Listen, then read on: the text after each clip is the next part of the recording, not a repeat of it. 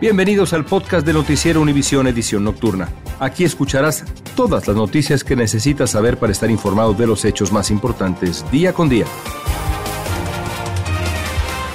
Miércoles 20 de septiembre. Estas son las noticias. Me gusta que nos bajen de un tubo y no vienen a bajar de este tren. Miles de migrantes que buscan llegar a Estados Unidos siguen varados en México a bordo de vagones de un tren que sigue detenido.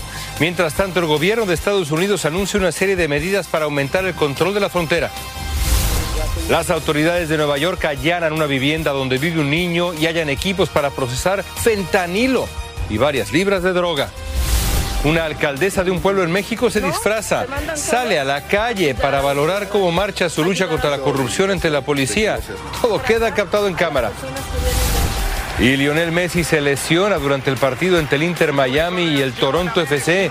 Los fanáticos de fútbol se preguntan cuán pronto se podrá recuperar. Comienza la edición nocturna. Este es Noticiero Univisión Edición Nocturna con León Krause y Malti Interiano.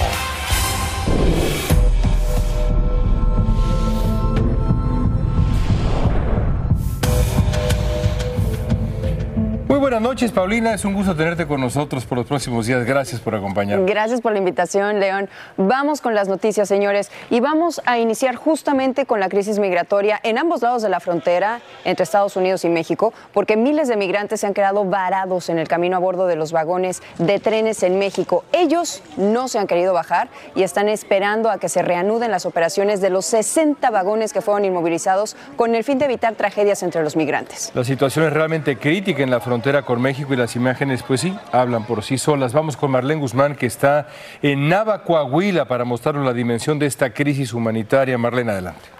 Así es, esta noche nos encontramos en Nava, Coahuila, más o menos a unas cinco o siete horas caminando hasta Piedras Negras, que es el destino a donde quieren llegar estos migrantes que son parte de otra caravana que acaba de arribar. Ellos venían en el tren, pero dicen los bajaron. ¿Cuál fue la situación cuando llegaron hasta esta zona? ¿Qué pasó? Nos abajó migración, la guardia, la guardia civil que estaba ahí, pero no nos dejó avanzar el tren y una vez que nos bajamos el tren avanzó obviamente y tuvimos que caminar. Gracias. Son aproximadamente unos 200 migrantes y esto encima de los 3.000 aproximadamente que llegaron este día, que cruzaron el río. Y vemos, son madres con niños, también adultos, la mayoría son de Venezuela, pero también escuchamos de Ecuador. Esta crisis migratoria no se detiene y seguimos viendo que llegan migrantes hasta acá. ¿Usted a dónde quiere llegar, señor, y por qué? ¿Cuál, cuál ha sido la, el trato de las autoridades? Pues de las autoridades, mal. Pero ahorita, ahorita, ahorita no, ahorita nos están ayudando, pero temprano ha sido horrible. Ahorita porque están ustedes, si ustedes no estuvieran, Gracias, gracias. Y es que precisamente vemos que autoridades, precisamente atrás de ellos, vienen escoltándolos de cierta forma. Sin embargo, ellos tienen temor a que también se los quieran llevar. ¿Ustedes tienen preocupación de que inmigración o la policía municipal se los quiera llevar? Sí, claro. Sí, aparte que no nos ayudan, nos bajan del tren sin ninguna respuesta. Si ellos ven que esto es un peligro, ¿por qué nos hacen caminar? Gracias. Esta es la situación que se está viviendo esta noche. También sabemos que el gobernador de Texas dijo, yo oficialmente declaré una invasión en Texas y ya voy a instalar más alambrado de púas, pero esto no detiene a los migrantes. Hoy vimos esta mañana como un migrante pasaba sobre el alambre de púas y también esos contenedores que han instalado. Así es que ellos siguen llegando y todavía sabemos que hay otros grupos que también vienen para poder intentar pedir asilo dentro de los Estados Unidos. Aquí los estamos viendo. Ellos no les importa que está bastante oscuro, no les importa todo lo que tienen que caminar para poder llegar hasta su destino y que el propósito es, por supuesto, llegar hasta los Estados Unidos. Nosotros nos vamos a mantener muy al tanto de esta situación aquí en la frontera. Por ahora regreso con ustedes. Gracias, gracias Marlene. Y el Departamento de Seguridad Nacional, DHS, anunció una serie de medidas para aumentar el control de la frontera. Aumentarán el número de oficiales vigilando los puntos de cruces, aumentarán su capacidad para detener indocumentados, pero anunciaron además un TPS ampliado para los venezolanos y más rapidez al gestionar permisos de trabajo. Guillermo González tiene más detalles. El gobierno del presidente Biden anunció hoy que extenderá por 18 meses el estatus de protección temporal o TPS por sus siglas en inglés a cerca de 300.000 venezolanos que ya están en los Estados Unidos. La noticia fue confirmada durante una llamada oficial a periodistas que cubren regularmente las informaciones de la Casa Blanca. Esto entonces eh, pues pretende reducir ostensiblemente la inmigración irregular y también va a aumentar eh, mucho más la posibilidad de que estas personas se beneficien y que finalmente dejen de correr el riesgo a través de esta travesía que está cobrando muchas vidas. El 8 de septiembre de este año, el Departamento de Seguridad Interior anunció otra ampliación de hasta 18 meses para que inmigrantes provenientes de El Salvador, Haití, Honduras, Nicaragua, Sudán y Nepal tuvieran tiempo suficiente para reinscribirse en el programa y renovar sus permisos. Yo creo que esto es una cosa muy increíble para todos los venezolanos, especialmente para mí y para mi familia nos vendría siendo algo muy importante para poder tener un estatus legal a las personas que no tienen. Con los nuevos anuncios, la renovación del TPS queda así. Venezuela del 20 de septiembre de 2023 a 3 de marzo de 2025. El Salvador se extendió desde el 10 de septiembre de 2023 hasta el 9 de marzo de 2025 y protege a unos 239 mil beneficiarios. Honduras se amplió desde el 6 de enero de 2024 hasta el 5 de julio de 2025 y beneficia aproximadamente a 76 mil migrantes. Nicaragua se extendió desde el 6 de enero de 2024 hasta el 5 de julio de 2025, cubriendo al menos a cerca de 4 mil beneficiarios actuales. Actualmente solo los venezolanos que llegaron a Estados Unidos antes de marzo de 2021 podrían acogerse a esta medida. Con esta nueva ampliación podrán calificar también quienes hayan entrado antes del 31 de julio de 2023. La Casa Blanca había aprobado inicialmente el TPS en marzo de 2021 y expiraba el 3 de marzo de 2024. Se calcula que alrededor de unos 500 mil venezolanos podrían calificar para esta nueva extensión. Regreso contigo. Gracias, Guillermo. Escuchen esto, un urbanizador de Texas está siendo acusado de crear un pueblo de inmigrantes indocumentados al venderles terrenos a personas recién llegadas a los Estados Unidos sin pedirles ningún tipo de documento. William Harris vendía los lotes en el proyecto Colony Reach, esto es a unas 20 millas del centro de la ciudad de Houston. Escuchen. Y cada día se mira pasar y pasar trailers de que están pues se está poblando rápidamente. Se dan muchas oportunidades aquí para uno salir adelante. Por una mejor oportunidad y para un futuro mejor para nuestros hijos. Por cierto, las autoridades temen que los cárteles mexicanos hayan establecido bases justamente en esa urbanización. Y en Nueva York también se están complicando las cosas en función de la migración. Siguen las protestas contra la llegada de inmigrantes. Los manifestantes se oponen al uso de instalaciones educativas, recreativas o deportivas como refugio para los recién llegados. Anoche hubo una manifestación de residentes de Staten Island que bloqueó la llegada de un autobús cargado de migrantes porque iban a ser albergados en un antiguo hogar para ancianos. Blanca Rosa Vilches tiene más de este incidente que terminó con arrestos. El área de Midland en Staten Island amaneció cercada de policías y patrulleros para prevenir lo que ocurrió anoche. Cuando un grupo de manifestantes bloqueó el paso de un autobús que transportaba migrantes a un refugio. Los manifestantes golpearon el vehículo mientras les gritaban insultos y 10 personas fueron arrestadas. No deberían haberlos traído aquí, dice esta mujer que participó en la protesta. La pobreza es alta y ellos reciben tres comidas diarias y dinero, agrega. Les dan más dinero que a los que nacemos aquí, los vacunan y hasta les dan trabajos, nos dijo este otro residente. En realidad sí algo, algo de preocuparme mientras no hagan desastre, pues no creo que tenga nada que preocuparme. Sí le preocupa lo que ha visto en otros lugares, dice. En el condado de Rockland, al norte de Nueva York, investigan el caso de una vivienda donde se mantuvieron hacinados inmigrantes adultos y niños. Vivían por lo menos 30 inmigrantes con 8 niños hacinados en una propiedad de 1.500 pies cuadrados en condiciones insalubres que violaban todos los códigos de seguridad. Petrona Sánchez llegó del Ecuador hace 10 días, dice que eso no es cierto. Total 10 personas. Las autoridades insisten que era un punto transitorio para migrantes que están llegando desde la frontera. Por su parte, la gobernadora de Nueva York se reunió ayer con el presidente Biden, quien asiste a la Asamblea General de las Naciones Unidas, para reiterarle su pedido de ayuda federal para esta grave crisis migratoria. En Staten Island, Nueva York, Blanca Rosa Vilches, Univisión. Estás escuchando la edición nocturna de Noticiero Univisión.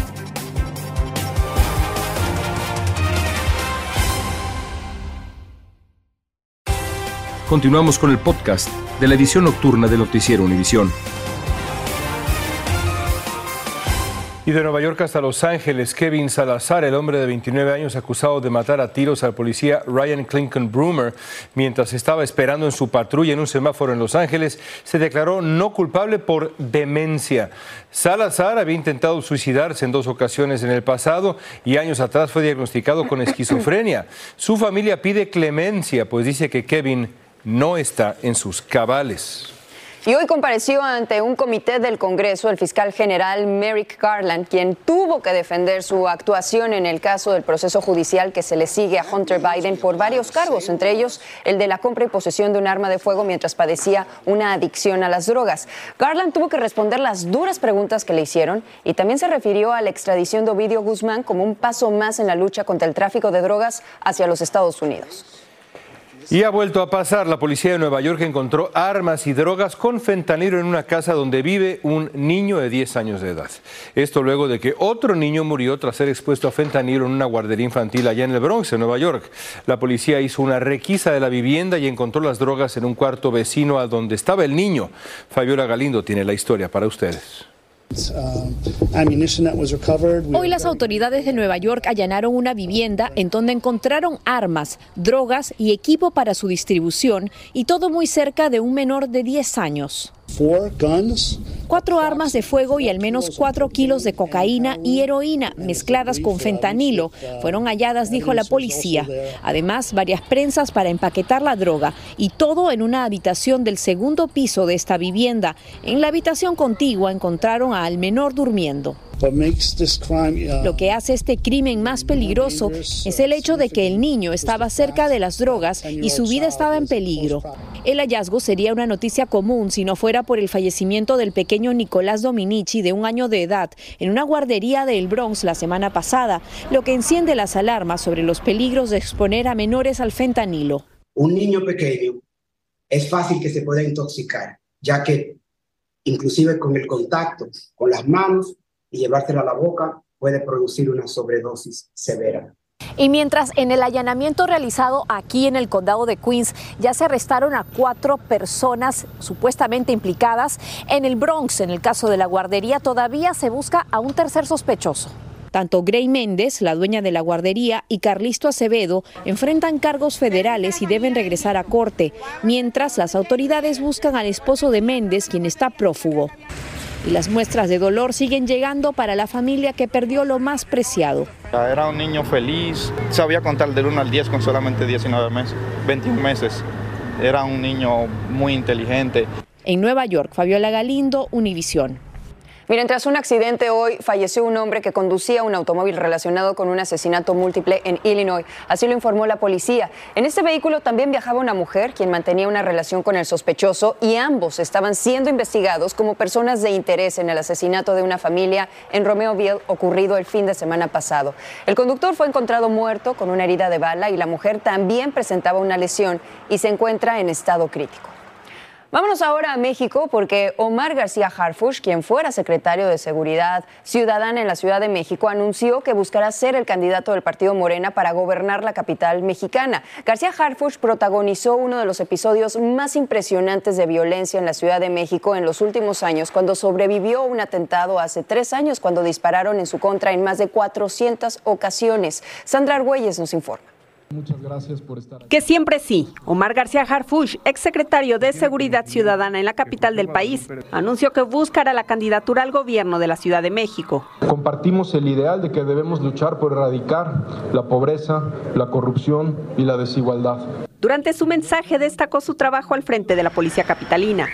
Aseguró que logró reducir los delitos de alto impacto en más del 50%, el delito de homicidio doloso en 46% y el robo de vehículos tuvo su mínimo histórico desde el año 1997. Gran parte de mi vida me he dedicado a servir a mi país con honestidad, entrega y profesionalismo. Para los especialistas, este anuncio no es sorpresa. García Harfush ya aparecía en distintas encuestas como uno de los favoritos. Y eso es lo que eh, de alguna manera lo hacen ver eh, exitoso, eh, la reducción de delitos y su, y su confrontación con el crimen organizado. Un momento clave en su carrera fue el 26 de junio de 2020, cuando sujetos armados, al parecer del crimen organizado, lo atacaron mientras circulaba sobre Paseo de la Reforma.